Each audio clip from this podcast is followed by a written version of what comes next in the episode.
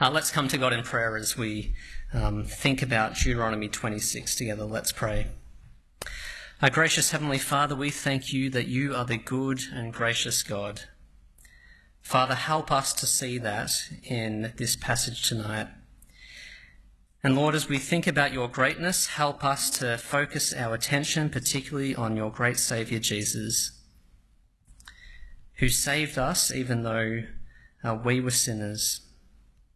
Father, help us to get a bigger view of you, a bigger view of your Son Jesus tonight, and help us to respond in thankfulness that overflows. In Jesus' name, Amen. Uh, when we see a good deed take place, I, I, think it makes us happy. When we see a really good t- deed take place, it starts to transform us.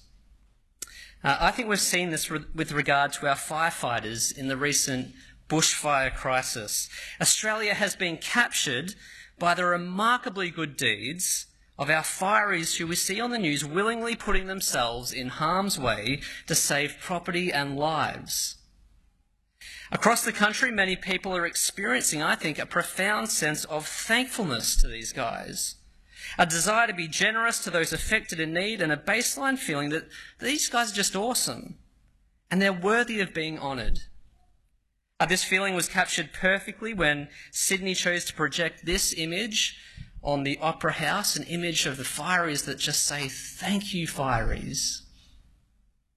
And of course, this positive feeling is particularly true of those whose properties have been directly saved by the firefighters. Take, for example, Michelle and Maisie Roberts, a mother and daughter who own a cafe in Mallacoota. They were so transformed by the selfless work of the fireys, uh, and out of thankfulness, they decided to actually just start offering them free coffee and food. And it didn't actually just stop at the fireys, they actually started opening it up to locals and then to all the visitors in the town. See, these women were transformed by what the fireys had done in their community, and they showed it in deep thankfulness, selfless generosity, and great devotion to the cause. Well, in Deuteronomy 26, God is calling Israel to be transformed by his goodness to them. A goodness that exceeds even that of our fireys, which we've come to love. God had rescued Israel from Egypt. God had made them his special people. God was bringing them into a new and wonderful home in the promised land. And now God's desire for Israel is that they live with a deep sense of thankfulness. Thankfulness that is expressed in generosity and, and great devotion to the law that he has given them. So, as we think about God's goodness to Israel in Deuteronomy 26 and how they would respond, we're going to think about the greater grace, the greater goodness that we have received through Jesus. And therefore, the greater reason we have to live thankful, generous, and devoted lives to Him. So, first, Israel is to be so transformed by God that they become people with thankful hearts. And I think it's difficult to actually live in constant thankfulness. You see, if someone does something kind for us, we might initially be thankful. But over time, that thankfulness can wear off. Uh, you know how it goes. Someone might lend us their car free of charge. Now, initially, we're thinking this is awesome. No more PTing. Uh, no more relying on other people for rides. And so initially, we're really thankful for their kindness. But then after a few months, that feeling kind of wears off.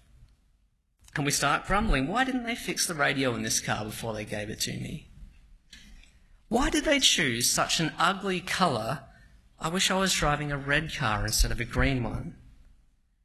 You see, it's kind of scary how quickly our hearts can move from thankfulness to thanklessness. And that was actually a real risk for Israel as she prepared to take possession of the promised land that God was giving her to settle in. See, God doesn't want Israel's thankfulness to Him to wear off. We know from Israel's past that when that happens, it's a quick descent into pride, idolatry, judgment. And so that's why God tells Israel to establish a regular ritual in the promised land, a practice of worship in which they can cultivate their thankfulness into the future in an ongoing way. They're to bring a basket of uh, the first fruits of their harvest to the place of worship and recite the account of God's goodness to them. See, verses 1 to 2 laid out for us. When you have entered the land the Lord your God is giving you as an inheritance and have taken possession of it and settled in it, take some of the first fruits of all that you produce from the soil of the land the Lord your God is giving you and put them in a basket. Then go to the place the Lord your God will choose as a dwelling for his name. So you can imagine that uh, the roads throughout the promised land uh, are going to be pretty busy at the start of harvest all these people carrying their baskets of fruit and veg to the place of worship. Uh, now, if the Boort annual congregation uh, an, annual agricultural show taught me anything, it's that a basket of fruit is never just a basket of fruit. It's a sign of something much more. You see, every year at the Boort show, where I grew up in the country, uh, farmers and gardeners from all over the area would bring in baskets of their finest fruit, veggies. Uh, they even brought in ducks and chickens uh, in the hope that they would win first prize uh, for their produce. So, for example, if you won first prize for your basket or your plate of lemons, you were in many ways declared to be the best lemon grower in town.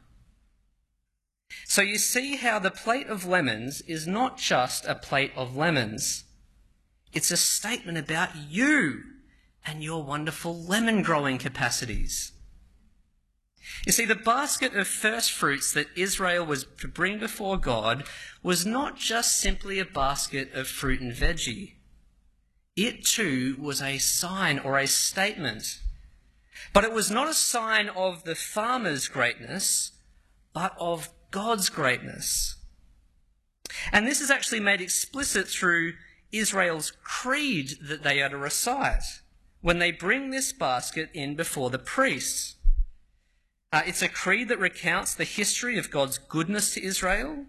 And I think there are really four major aspects of God's goodness that Israel affirms in this creed that they read out. First, Israel declares God's faithfulness to them. Notice that in verse 3 of your Bibles. Israel is to say to the priests in the office, uh, uh, to the priests in office at the time, I declare today to the Lord your God that I have come to the land the Lord swore to our ancestors to give us. You see, this Israelite's holding this basket of fruit and essentially saying, We're holding this basket of fruit because God keeps his promises. He promised us land, and now we're reaping the benefits, literally. And we see Israel affirming God's faithfulness throughout this chapter. And we see it in verses 15, 18, verse 19, all have the same words, as you promised, Lord. God's faithfulness. Second, they declare God's great, they declare God's great love for them. And we see that in verses 5 to 7 of their creed. They recount in verse 5 how their ancestor, who we assume is Jacob, went down to Egypt with his family, and how in time Jacob's family and descendants became a great nation in Egypt, powerful and numerous. But then in verse 6, but the Egyptians mistreated us and made us suffer, subject, subjecting us to harsh labor. Then we cried out to the Lord, the God of our ancestors, and the Lord heard our voice he saw our misery, toil, and oppression. See, Israel's saying, We're holding this basket of fruit because God loves us. When we were suffering back in Egypt, He didn't ignore us. He heard our cries. He saw our misery. Our pain meant something to Him because He loves us. But third, Israel declares God's great power to help them. We see it in verse 8 of the Creed. So the Lord brought us out of Egypt with a mighty hand and an outstretched arm, with great terror and with signs and wonders. We're holding this basket of fruit because of God's power. It wasn't our own strength that forced Pharaoh to let us go. It wasn't our own strength that drove out those Canaanite giants from the promised land. It was God's strength, God's power. But fourth, Israel declares God's amazing grace in this creed.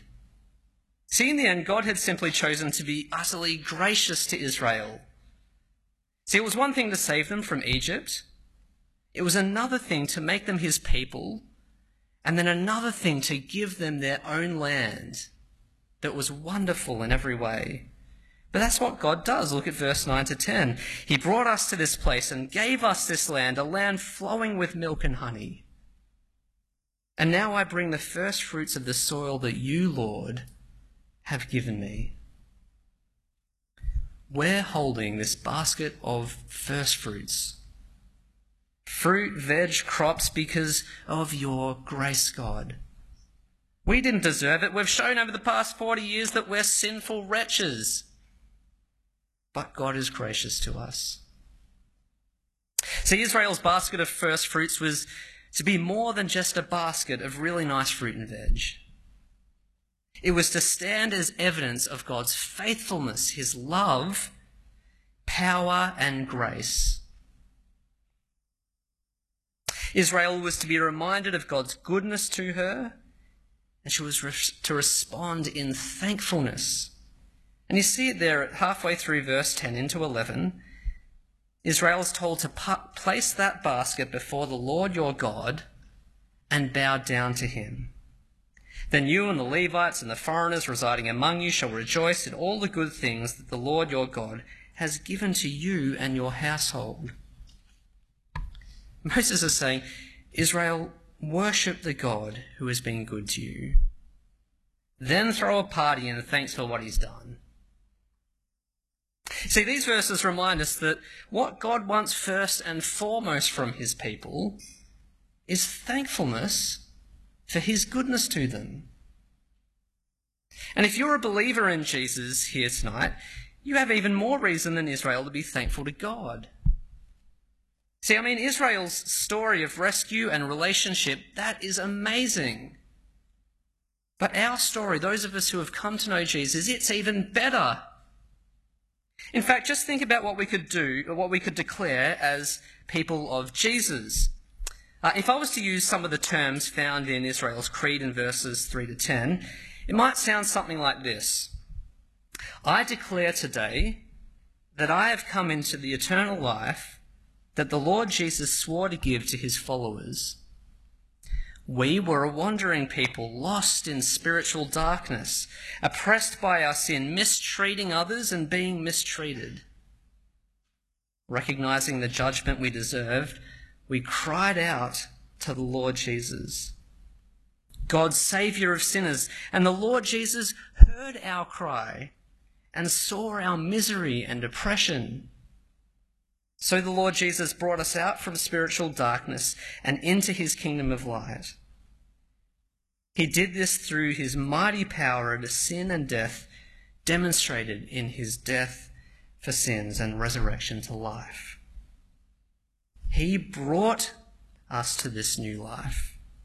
A life with God that will never end and will one day be filled with the eternal blessings of unbroken happiness and sinless perfection. You see, we have an amazing story to declare as Christians. And God wants the message of His goodness to us to captivate our hearts.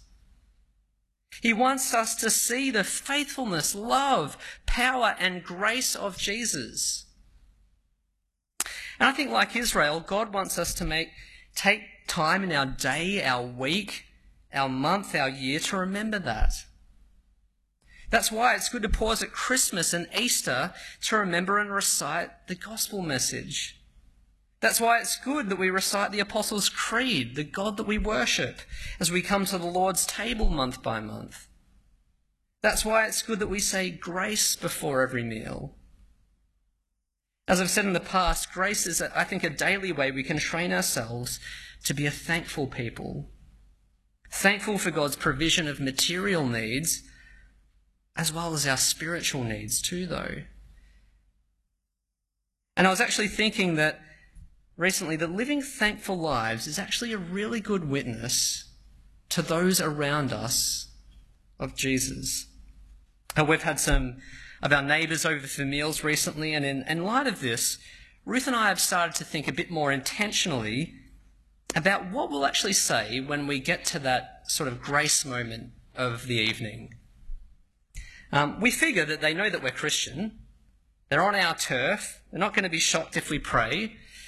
So let's think about how we pray in a space of a sentence or two that shows our thanks to God as the ultimate provider of our food and our eternal life. You see, if we are truly thankful for what God has given to us in Jesus, it's actually right that other people see that. I mean, trust me, I can easily just be another whingy neighbour. Someone that whinges about the garbage collection not happening properly. Someone that whinges about the works going on next door. But I don't want to be just a whingy neighbour. I want to show them that I have something to be thankful about. Uh, in Colossians 2, the Apostle Paul writes that Christians' lives are to be so shaped by the uh, gospel, by Jesus, so rooted in Him, that we are overflowing with thankfulness to God. God wants us to have thankful hearts in response to His goodness. But second, Israel is to be so transformed by God's goodness that they become people who live with generous hearts. Uh, when you begin to, over, to overflow with thankfulness, uh, generosity is something you just kind of want to show. Uh, it's much like the, ca- the, the ladies in the cafe in Mallacoota. Uh, their generosity just flowed out because they were thankful to the fireys. It flowed to the fireys, to the locals, to the visitors. God is telling Israel in verses 12 to 15 that he wants them to respond to his generosity to them by showing generosity to the needy in their land. So God, God gives Israel a law by which they could express their generosity to the needy around them. Now, if you recall Deuteronomy chapter 14, Israel was commanded there to set aside a tenth of all their produce as a tithe, it was called, each year. Uh, they were told to eat this tithe in the presence of the Lord in celebration of his goodness to them. But every third year, there was to be a special tithe, specifically set aside for the sake of the poor and disadvantaged in the land of Israel. Uh, this tithe was given so that these uh, disadvantaged people could eat and be satisfied and also celebrate. It was given to the Levites who had been given no allotment of land by God, to the foreigner who may have been treated with a bit of skepticism by the locals, to the fatherless and the widows, economically disadvantaged. Now, when I was growing up in Boort, again, second Boort reference for tonight, uh, we used to do this thing at the end of every harvest in our church called Harvest Thanksgiving. Is anyone from the country and did that in their church? I can always rely on Jane. Thank you, Kate. Um, we did what was called Harvest Thanksgiving.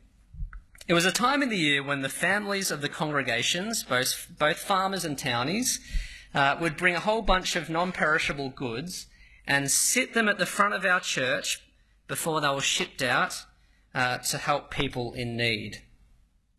Now, on reflection, I've been reflecting about this uh, over the last week, and it was actually a really good example of a church showing thankful generosity to God for the harvest that had just happened. But that's not always how I thought about it as a kid. Uh, I remember sitting in church on a number of different Harvest Thanksgiving Sundays just staring at all those canned goods when the preacher yapped away at the front of the church. Um, and I just remember thinking, I wonder how many people have just done a massive spring clean of their pantry, and half of that stuff is almost ready to expire, and they're just kind of getting rid of it. You know, canned beetroot and all sorts of things. Now, that was probably me just being a bit of a cynical kid. And look, I don't think that probably would have happened in too much, uh, hopefully not too much. Um, but you think about it, if that actually did happen, a lot, it'd be kind of dodgy, wouldn't it? You know, what is supposed to be a good gift is suddenly corrupted by our stinginess, wanting to just offload the almost off stuff. So when Israel comes into the promised land uh, and into the presence of the Lord after they've distributed their tithe to the needy, God tells them, uh, God tells them to affirm that they have not been dodgy with their tithe. Israel is to declare to God that they have not taken a good and generous offering and corrupted it through evil practices. Uh, it's a little hard to know for sure what the practices of verse 14 are actually referring to. You'll notice that Israel has to declare that they didn't eat any of the tithe while in mourning, uh, they didn't handle it when they're unclean, and they didn't offer any part of it to the dead. Um, some Bible scholars uh, think that those things might all be allusions to Canaanite worship. Uh, and if that's so, then Israel's making clear that they're not giving any of their worship to any other God but the Lord, who has given them all they have. Uh, but the overarching point, I think, is that Israel is saying, We haven't defiled this offering, God. We have been generous and pure of heart in the process, as you've commanded us. True and pure generosity comes from a deep conviction that God and God alone is and will be good to you. So you don't have to be stingy or give your love to any other God. And so, with pure hearts, Israel is told in verse 15 to keep asking the Lord, who gives generously, to keep blessing her in the land he's given them. Notice that in verse 15. Look down from heaven, your holy dwelling place, and bless your people Israel, and the land you have given us as you promised on oath to our ancestors, a land flowing with milk and honey. So, what will it look like for us to cultivate a heart of generosity that pleases God? Like Israel, I think we first have to remember how generous God has been to us. Remember, the tithe law follows immediately after Israel's declaration of God's goodness to them, all through verses 3 to 11. Israel had been shown great generosity by God, and with joyful and obedient hearts, they were now called in this next law to extend that generosity to others. Now, the New Testament doesn't call followers of Jesus, uh, us Christians, to specifically give a tenth of all that we bring in. Uh, it simply says that we should give what we have decided in our hearts to give, and that we should do it cheerfully. Uh, but Paul also says in 2 Corinthians chapter 8, previous chapter, that it's actually Jesus' great generosity to us that should shape and direct our generosity to others. For you know the grace of our Lord Jesus Christ, that though he was rich, yet for your sake he became poor so that you by his poverty might become rich. Uh, this complex diagram kind of summarizes the concept I'm getting at here. See, because of God's generosity to needy sinners like us, vertical arrow, we are to be generous to those in need as a demonstration of that thankful and cheerful obedience, horizontal arrow. Now, maybe some of us give a tenth, maybe some of us give more, maybe some need to give less for various reasons. We're all in different financial circumstances, so our ability to show generosity, uh, maybe particularly to the poor and generous, and that might look different. But all of us, I think, need to actually ask ourselves what might it look like for me in my circumstances to express my thanks to Jesus by showing generosity to someone else in need. You know, maybe it's giving to a charity like the Barnabas Fund, who looks out for persecuted Christians. Maybe to Compassion or some other charity organisation who cares for those in need in other countries. Maybe it's giving the support to the bushfire victims. It doesn't always mean giving money, does it? Maybe it means inviting a cash strapped student over for a meal once in, a while, once in a while to save them having mee goreng noodles for the fifth time that week. Maybe it simply means offering to help an elderly neighbour with a job or two around the house or yard, And actually, I think that simple act is both an opportunity to show generosity that pleases God, but also to share the gospel. Uh, last year, I got chatting to one of my elderly neighbours who saw me mowing my front lawn. And we chatted for a bit. I'd already had a few conversations about Christianity with this lady. And I mentioned that I was actually happy to mow her nature strip as well. Take me two seconds. Okay, thank you, she said. That'd be lovely if you could. And so after I mowed her nature strip, I thought, well, it's not going to take me too long to knock off her front lawn as well. So I did her front lawn as well. Um, but when she saw that I had mowed her front lawn, and she found me in my front garden again, she came over all in a flap, hustling over, and, and she had a $5 note in her hand. And she said, You said you were just going to do the nature strip, not my whole front lawn. You need to take this money. Uh, no, and I told her, No, it's okay, I don't want to take your money. No, no, no, you have to take this money. And then I said her, honestly, it's okay, I was happy to do it. And then I said, well, you've heard me speak about Jesus before today. Well, Christians are happy to be generous because we know how generous God has been in sending Jesus to us. So we're actually okay doing things like this because we know a generous God. At this point, tears kind of began to well up. And she said this I know that's your religion, love, but this is mine and she held out that $5 note. Now, at that moment, I thought we not only have the true religion, but the best one. It's, it's so natural, isn't it, for us to think in transactionary terms when it comes to God. Do good, and God might give you good. And see, this is the way that most other religions work. But you see, when we show through our actions that we worship a God who is generous to undeserving people, well, I think that's striking and a wonderful message for others to see and hear. God wants us to have generous hearts, spurred on by the gospel.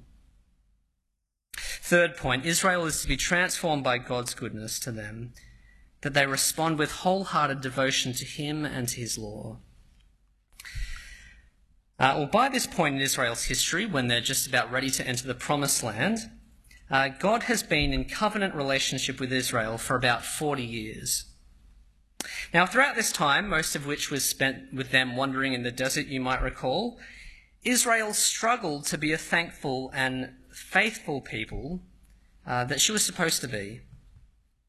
But because God is gracious and good, he lets Israel know at this point, just before they move into the promised land, that he is still utterly committed to her, despite who she's proven to be.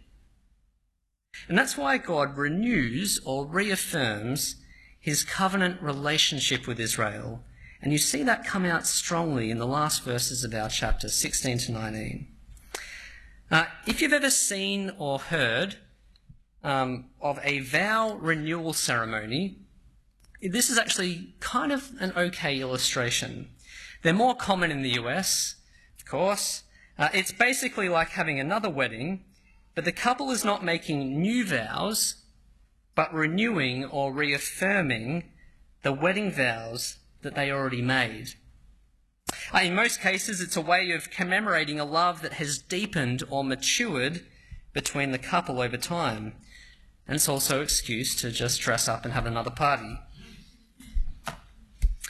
Well, in these last verses, God is renewing, reaffirming his covenant relationship with Israel and declaring to them that he is still and will continue to be utterly devoted to them.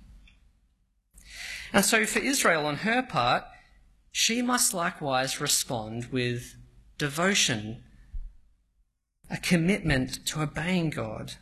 See, look at that, comes out in verses 16 and 17. in your Bibles. Verse 16 The Lord your God commands you this day to follow these decrees and laws. Carefully observe them with all your heart and with all your soul. You have declared this day that the Lord is your God and that you will walk in obedience with him, that you will keep his decrees, commands, and laws, that you will listen to him. See, what God is looking for is a devoted heart from Israel. He wants her to keep her marriage vows, as it were. And that's why they promise we will obey, we will keep, we will listen to you. And it's only right that Israel does this because, I mean, look at the devotion that God has to her. Look at it, it comes out in verses 18 and 19. And the Lord has declared this day that you are his people his treasured possession as he promised, and that you were to keep all his commands. He has declared that he will set you in praise, fame, and honor high above all the nations he has made, and that you will be a people holy to the Lord your God, as he has promised. See, God had graciously chosen Israel among all the other nations.